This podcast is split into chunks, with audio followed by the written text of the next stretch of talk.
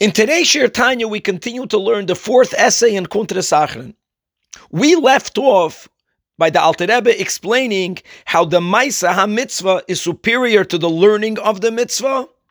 In the action, you have the essence, and in the learning, at best, you approach the mitzias of godliness. But now let's speak about learning Torah itself. There are two general parts of the Torah. We have the external part of the Torah, the nigla of the Torah, which primarily focuses on learning about how to keep the mitzvahs. And obviously, in order to be able to fulfill the mitzvah, you have to learn about it, you have to learn how to keep it, you have to learn how to fulfill it, etc., etc. And then you have the learning of Pnimiyas HaTorah. You have the learning of the esoteric part of the Torah that primarily is teaching us about the Seder Hishtalshalus. And in today's Shiur Tanya, the Alter Rebbe is pointing out how each one has a virtue over the other. On one hand, being that uh, Iker. And as we mentioned, the essence of God is in the action. And for us to know how to keep it, we have to learn about the mitzvah itself. So there is a vital importance of learning how to keep the mitzvah.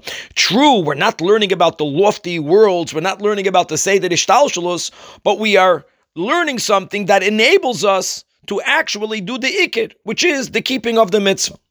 And therefore, the Alter Rebbe explains that when there is a mitzvah, that for halachic reasons, that mitzvah right now temporarily cannot be performed. Just for example, all of the mitzvahs that are connected to the Beis Hamikdash, that when Jews are still in Golus, we are unable to bring karbanis. And for that, Chazal tell us that learning about those mitzvahs is tantamount to doing them.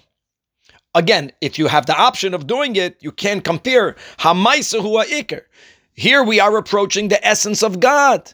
If a person is only learning, they are approaching, they are cleaving only to the Mitzias. But at least you are approaching the Mitzias of godliness, which is about the action, which is the Iker.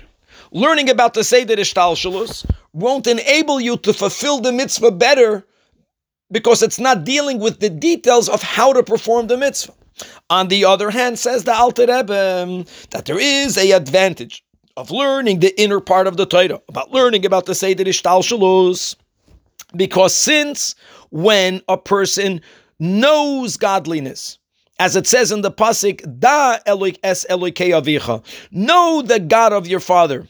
Parenthetically, there is a mitzvah to learn about the Seder Ishtalshalus based on this verse.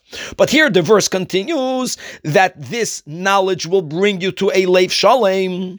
In other words, in order for a person to have proper feelings of love and awe, Avan Yira, Dafka comes from the person's comprehension of, and since Dafka learning about the Seder Ishtalshalus will bring about a more wholesome heart, it's going to inspire a Jew to experience a much loftier level of Ahava and Yira. That is the advantage of learning the Pnimiyas HaTorah. Ultimately, that means we have to do both. We need to have the advantage of learning about how to perform the mitzvah. And on the other hand, there is also the importance, there's the necessity of spending time and effort in learning Pnimiyas HaTorah in order to get more of us involved in the mitzvah itself. Like this, more of me, my mind will be more involved. And most importantly, my heart will be feeling that which it needs to feel while I am performing a mitzvah.